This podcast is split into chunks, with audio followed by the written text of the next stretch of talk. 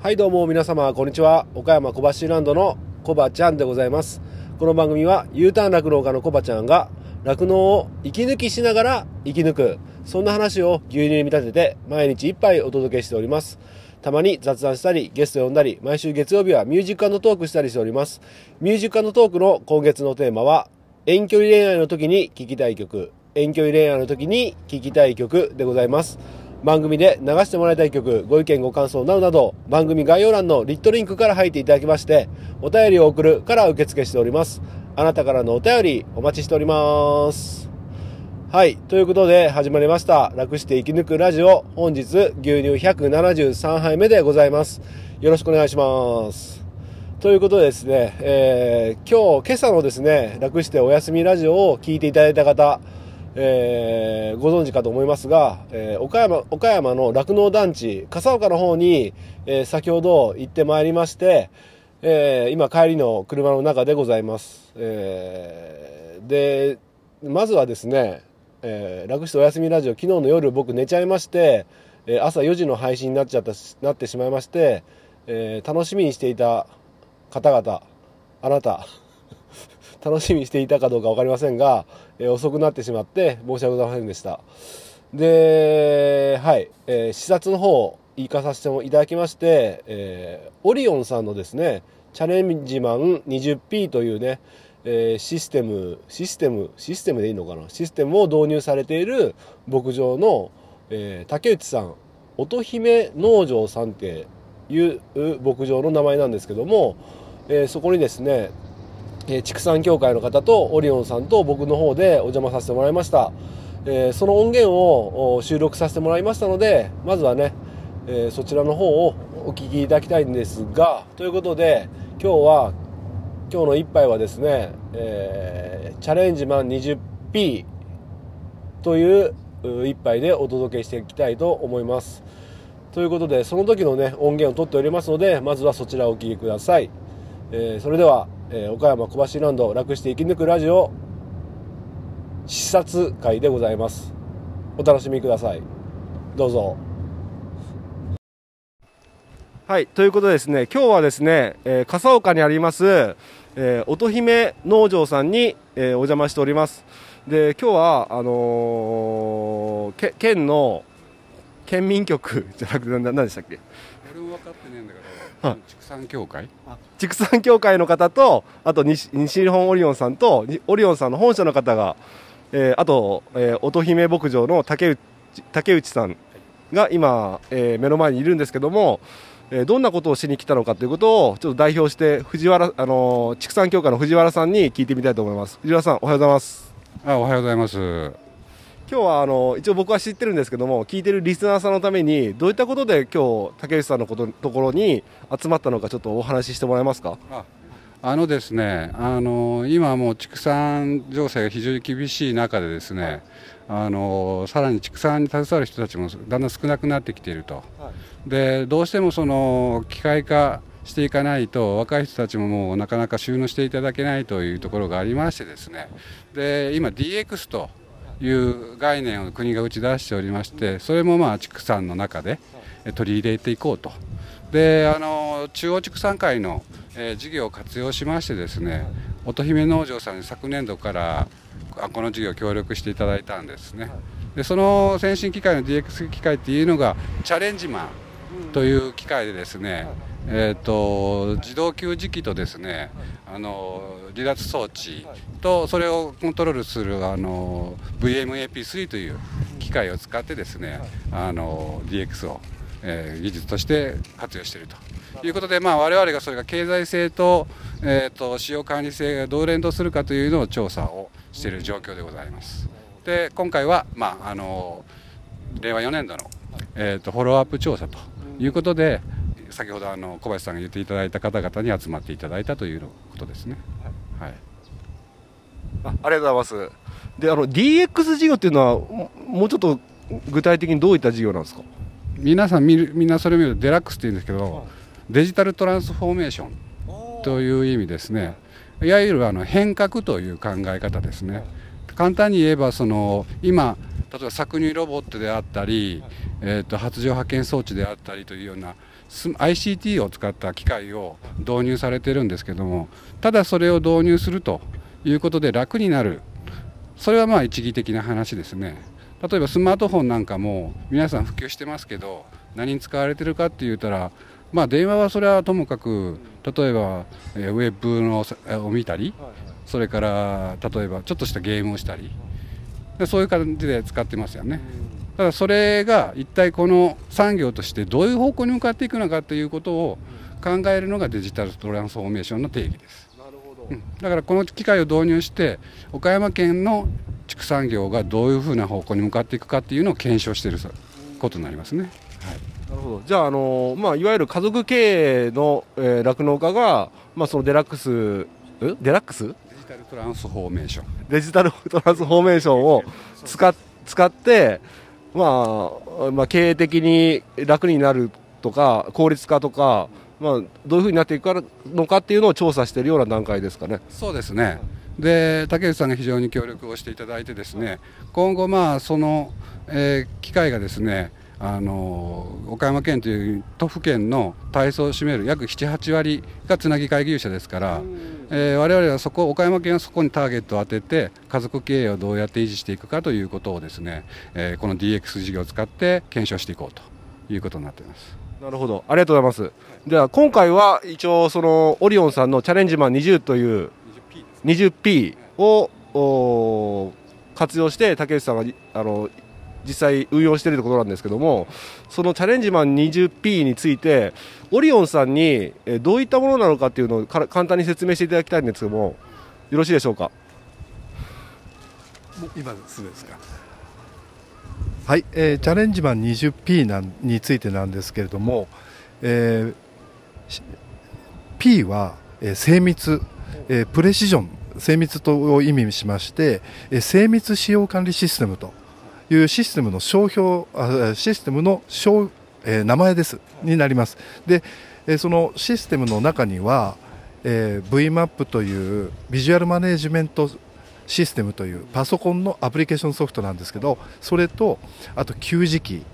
えー、弊社の方では、えー、素飼料と配合飼料を、えー、給餌するマックスフィーダーという機械、それと、えー、竹内さんでお使いのハイジと呼んでおります、えー、配合飼料だけを給餌する機械と。この2つのバリエーションがあります。でその給餌器もう1つは MM で500、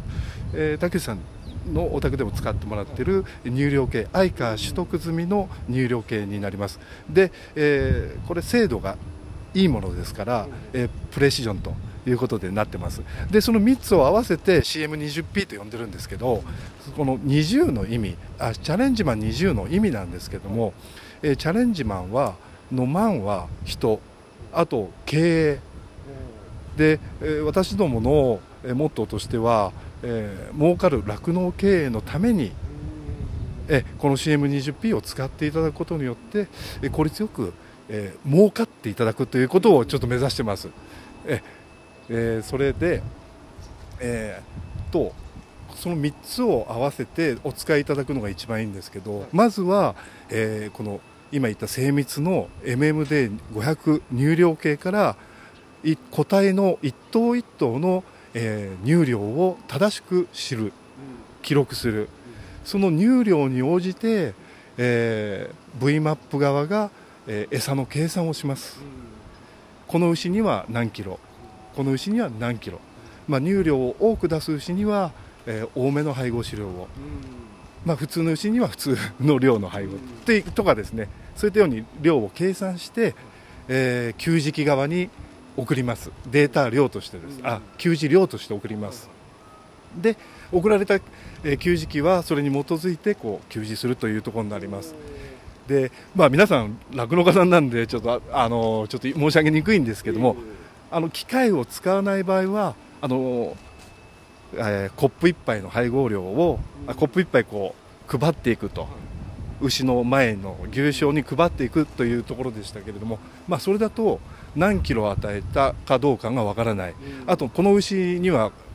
あのちょうどいい量なのか正しい量なのかが、まあ、農家さんは頭で分かってますから、いいんですけれどもえーまあ、それを機械がやりますというところで、えーえー無駄餌を20%削減しましょうというところで CM20P の20、えーなので、あのー今までこうコップ1杯をずっと平均的にやってきたっていうようなところを計算で、えーこの牛は少なめに、えーこの牛は多めにっていうところで、えー餌の量が、えー普段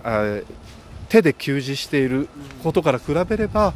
えー、20%年間ですね20%ぐらい削減できるんじゃないかということをちょっと農家様にも目標を持っていただいて、えーこの機械を使っていただくというところになります。わかりました。ありがとうございます。で、実際僕はですね、あのーマックスフィーダー、ファイジ導入させていただきまして、で、さっきのあのソフトと、えっ、と、MMD の方は導入してないんですね。で、ということは、自動給餌器は自分で牛の状態を見たり、乳量を見ながら、えっ、と、手動で、一応あの、設定は組んであるんですけど、山、山並みに、あの、最初は少なくて、ピークに向かって多くして、で乳量が減るにつれて少なくするようにしてるんですけどもその計算は、まあ、要するに今のチャレンジマン 20P を入れることによって自動的に乳量を見ながら計算してもらって、えー乳量が少なくなったらどんどんあのそれに合わせて減らしてくれるってみたみたいなことができるってことですよね。はい、えーその通りでございます。でただですね、うちの考え方が、えー個々の酪農家様にそれぞれぴったりに当てはまるわけでもなくて、まさにここの、えー乙姫牧場さん、竹内さんの、えー考え方にちょっと沿わないところがありましたんで、それはご要望前回いただきまして、えーと去年の暮れですかね、えーうちの方でソフトを、えーうんとえー100%要望にをに沿った形でプログラミングはできなかったんですけども一応近い形に仕上げてちょっと竹内さんに使っていただきましょうということで、え去年の暮れ今年の初めから、えー使っていただいています。はいじゃあ実際あのありがとうございました。実際あの竹内さんの方にお話をお伺いしたんですけどもすいません。実際あの竹内さんの方がじゃあチャレンジマン 20P を使われてまあ今使われてどのぐらい経つんですか？えっ、ともう6、7年になりますかね。ほうほう67年経たれたということで使われた初めの印象っていうのはどんな感じでしたでしょうか？えっ、と最初ちょっと乳母炎が多発しまして出荷する乳量が落ちてたんでやっぱり採算が、うん、あまり良くなかったですね。うん、でやっぱり絞る人とその機械の外すタイミングとかが、うん、あのしっかりめに絞るような考え方で最初やろうったから、うん、で後半になってから体細胞上がる牛もいたりいますよね、うん、その辺はやっぱり自脱をしっかり使って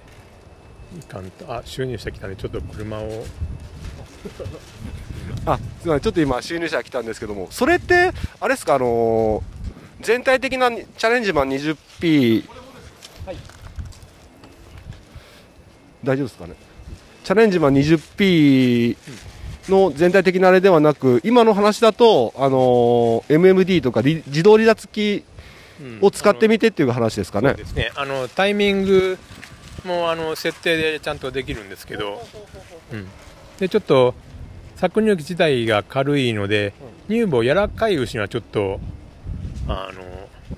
うまく絞れんかったりすることがあってちょっと重いものに変えてみたりい。ろいろ試行錯誤しながらどういう全部同じ牛はいないですからね、うん、なるほど、ありがとうございます。で、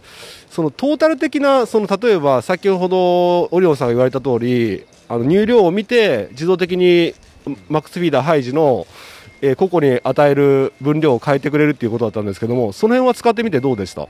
それは結構便利は良かったんですけど、ちょっと夏場、やっぱりあの乳量落ちてきた時に勝手にあの餌減らしていきますんで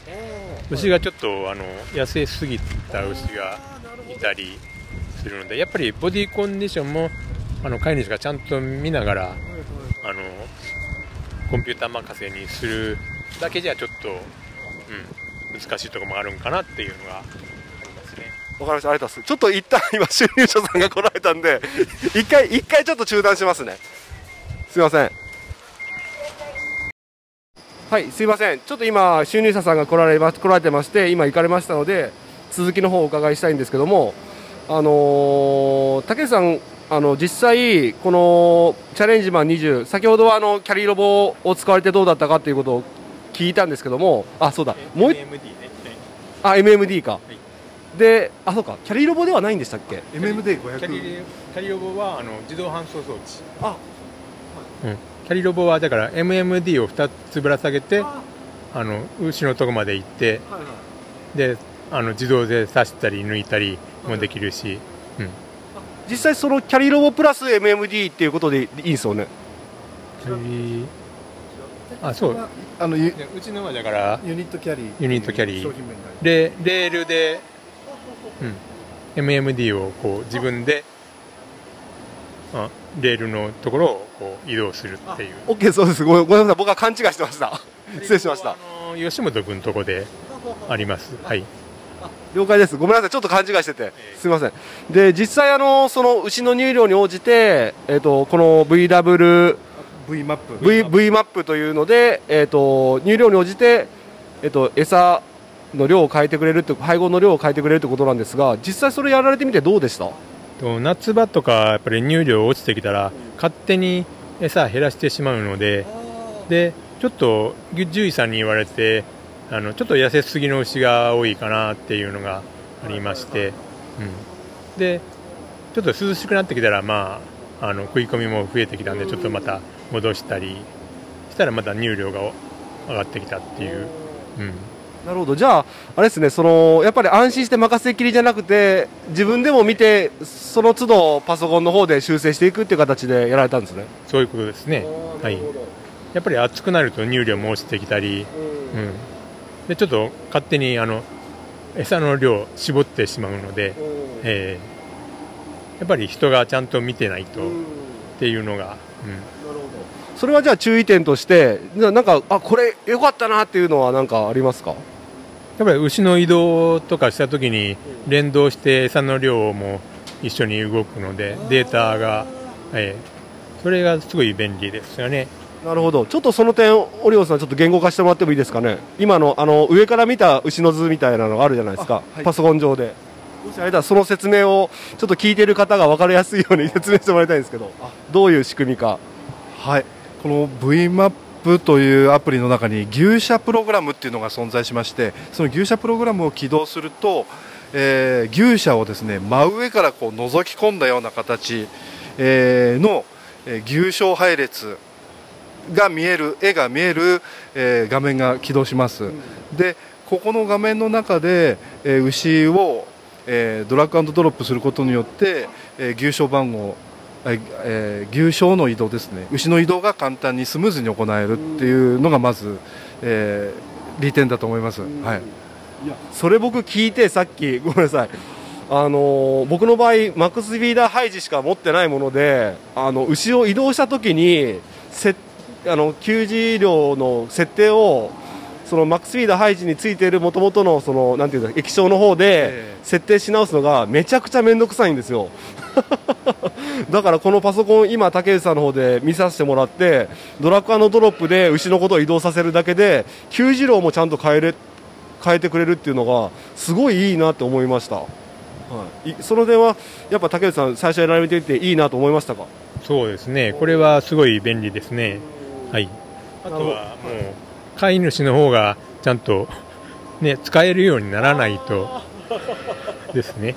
確かにまあ携帯とかもそうかもしれないけどただ持ってややってるだけでは機械の方が先々行っちゃってちゃんと自分人間の方が理解してちゃんと使いこなすっていうのはやっぱポイントですかねそうですよね。うん。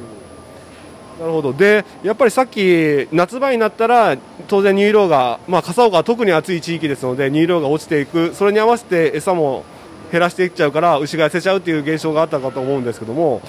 その他の時はうちの場合ちょっとあの僕がね後半まで餌かけすぎちゃうという癖があってあの割と非乳後期がボディコンディションが高めだっていうこと。を。そうそう。でその辺はどうですか？その年取ってもやっぱり隣の餌一生懸命取って食べるやつがおるから、うん、や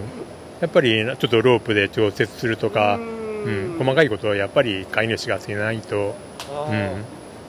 なるほど。やっぱその辺はやっぱりちゃんと見見とかんとちゃんちゃんと餌の量を減らしてるのに隣のやつがそうですね。隣のやつの減らしてるやつが隣のやつを多く食ってたら当然太っていくってことですね。そうですね、うん、でも全体的な相対的に見ればやっぱボディボディコンディションの管理とかも楽にはなりましたか？ああそうですね、うん、多少は違うかな。やっぱりちゃんと牛を見よらんと、あうん、あれなんか太ってるなって思ったらやっぱりちょっとね、うん、見ないと。ありがとうございます。でちょっと一番肝心なのがオリオンさんが先ほど最初の冒頭の方で、まあ、20%無駄をなくしましょうっていう、まああのー目標？目標というか酪農家に対してそういうメリットを、まあ、提案しようというあれがあったんですけども実際コスト面の方はどうでしょうか？うんと繁殖やめた牛をやっぱりちょっとそのまま乳量引っ張って太らして出したりするのがあの過去は結構多かったのであんまりその辺がちょっとクリアできてなかったかなっていうのはありますね。今はちょっと餌代が恐ろしく高くなってるんで あそれはできなくなってますけど、え体感的にはそうか今そうっすね。餌代がすごい高くなってるからちょっと分かりづらいかもしれないですけどまあトータル的には、まあ、チャレンジマン20を導入されてまあ全体的なコストは下がったっていう印象はありますかね？ーどうなんですかね。管理はすごいしやすくなりましたね。うん、ただあの分娩日スタートのパターン休時になってるからそれはもうちょっと変えられないっていうことなので,、うん、でやっぱりちょっと立ち上がり悪い牛が中にいますんででそれだとあの分娩日をちょっとずらしてからあのパターン休時に乗っけてで、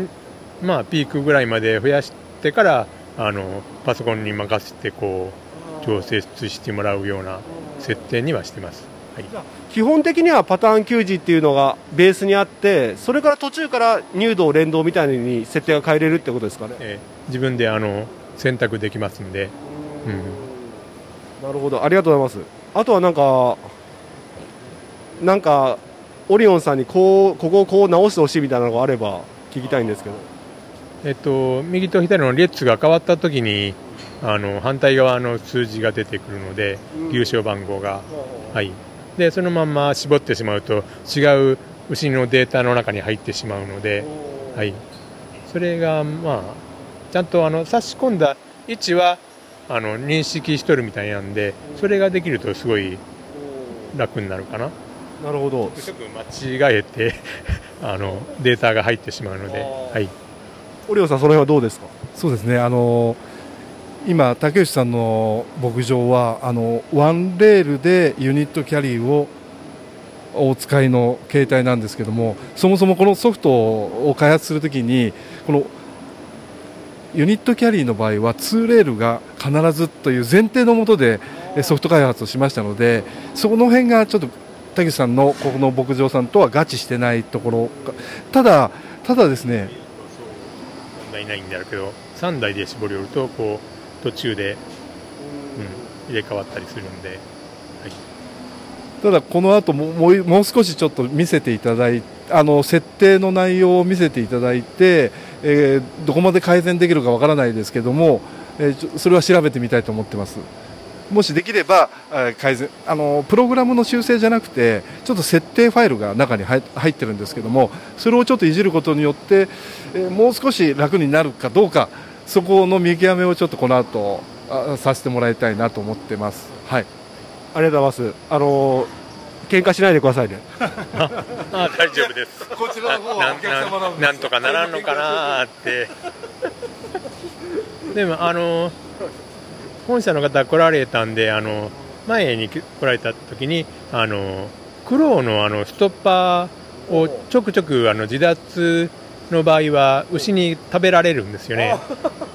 あれをネジつけてもらってすごい助かりましたね。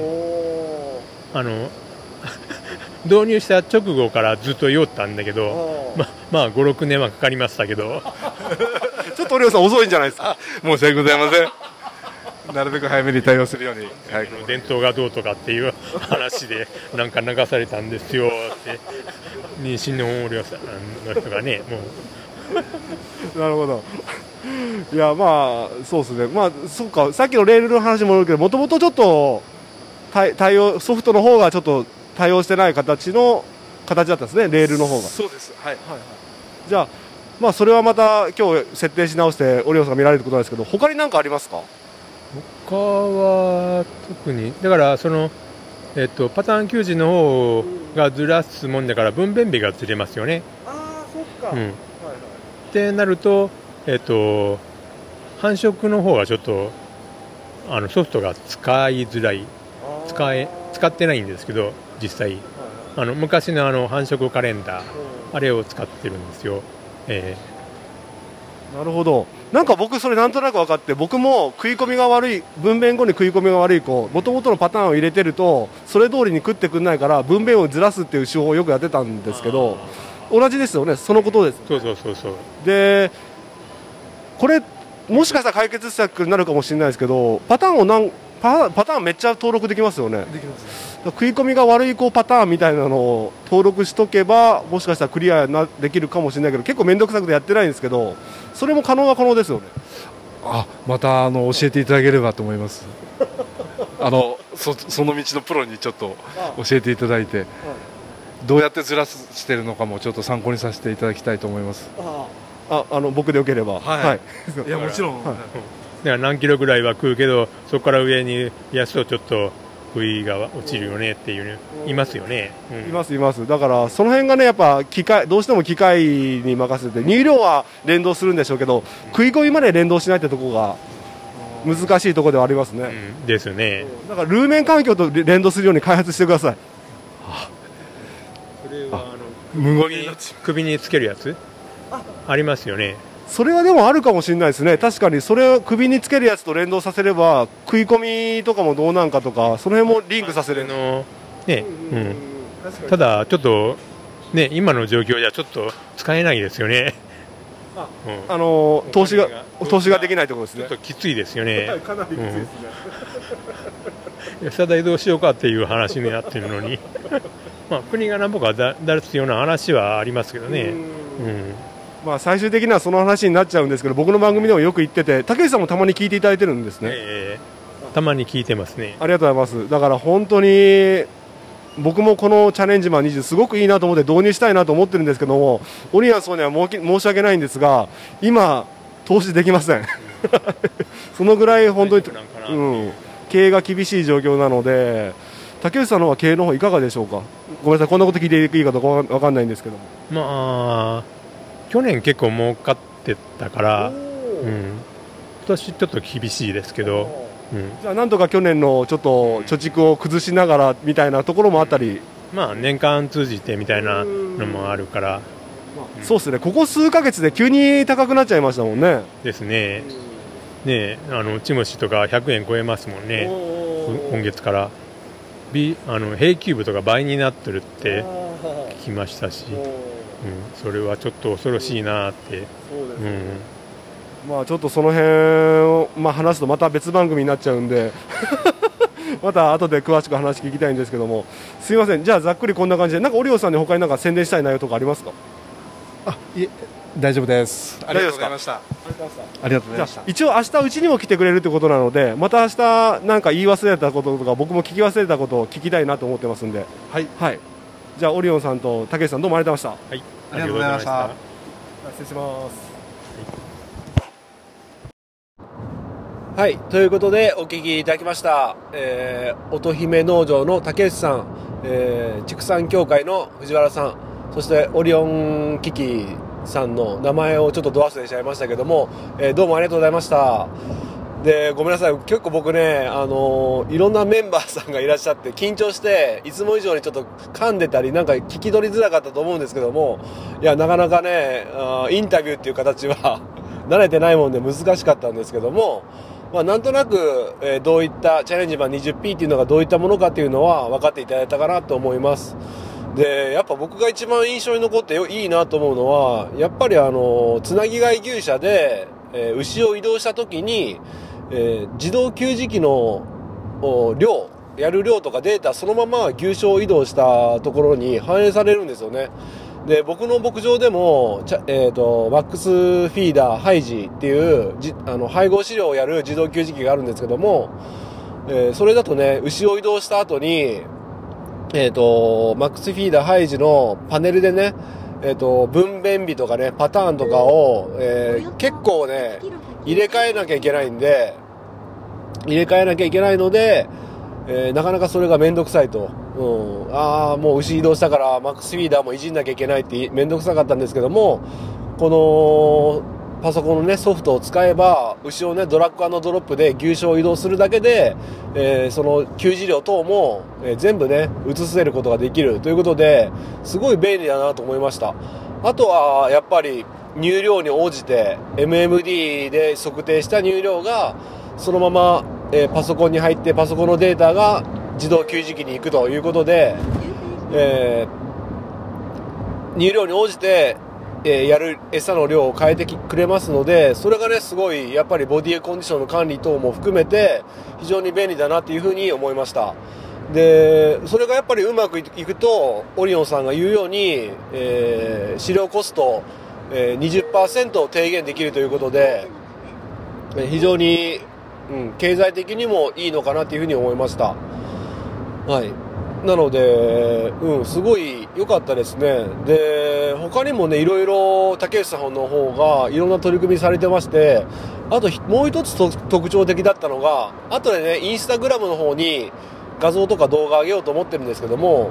えっと、マックスフィーダーハイジで配合飼料の自動給餌器は当然のことなんですけども、その他に手作りでね、あの、乾燥の自動給餌給餌器装置みたいなのがあったんですよ。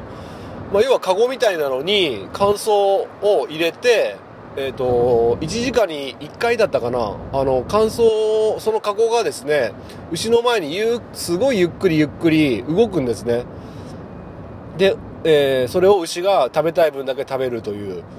なので、地面にドカッとやるのは1日2回だけで、その他の時間は 1, 1時間に1回そういう乾燥が動いてるということで、食べたい牛は食べる、食べたくない牛は食べないということで、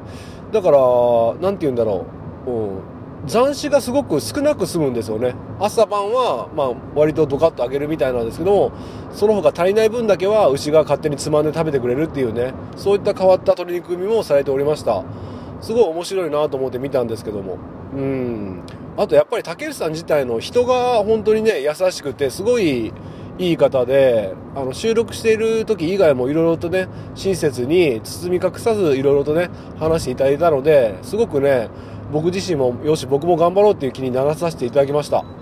はい。なので、すごい参考になったので、えー、まあ、なかなか僕がね、インタビューっていうのがあまり慣れてないもんで、あまり引き出せなかったんですけども、まあ、チャレンジマン 20P、竹内さんもやられてよかったっていうことだったんですが、そんな中でもね、聞かれたからわかると思うんですけども、いろいろね、課題の方もあるということで、まあ、その辺はオリオンさんと今後調整していくという、という、えー内容でございました。はい。で、明日また、うちにね、オリオンさんが来て、えーうちのね、えー竹内さんの方はキャリロボは導入されてなくて、MMD で、だけでね、えーミルカにつけてやられてるみたいだったんですけども、僕がやるとしたらやっぱキャリーロボ入れたいなと思ったので、まあそれが設置可能かどうか、その辺をね、えー確認しに来てもらいますので、またね、明日改めて、えーインタビューさせてもらおうと思っております。ということで、え今日はね、こんな感じで終わりたいと思うんですけども、いや、なかなか今日は天気も良くて、うん、ドライブ日和なんですけども、これから帰って、えーすぐ仕事にならなきゃ、しなきゃいけない時間になってしまいまして、慌ただしいんですけども、また帰ってね、えー竹内さんの牛が、牛とうちの牛がどう違うんかとかね、やっぱ他の農場に視察に行った後自分のところの牛見るとね、ああ、なんかまだまだだなとかってね、もうちょっと頑張んなきゃなとかいつも思うんですよね。うん。まあそんな感じで頑張っていこうと思います。えー最後まで聞いていただいてどうもありがとうございました。えーこんなとこで終わりたいと思います。今日の一杯お味の方はいかがでしたか？お口に合いましたらまた飲みに来てください。この番組は牛と人との心をつなぐ岡山小橋ランドの提供でお届けしました。それではまた明日。バイバーイ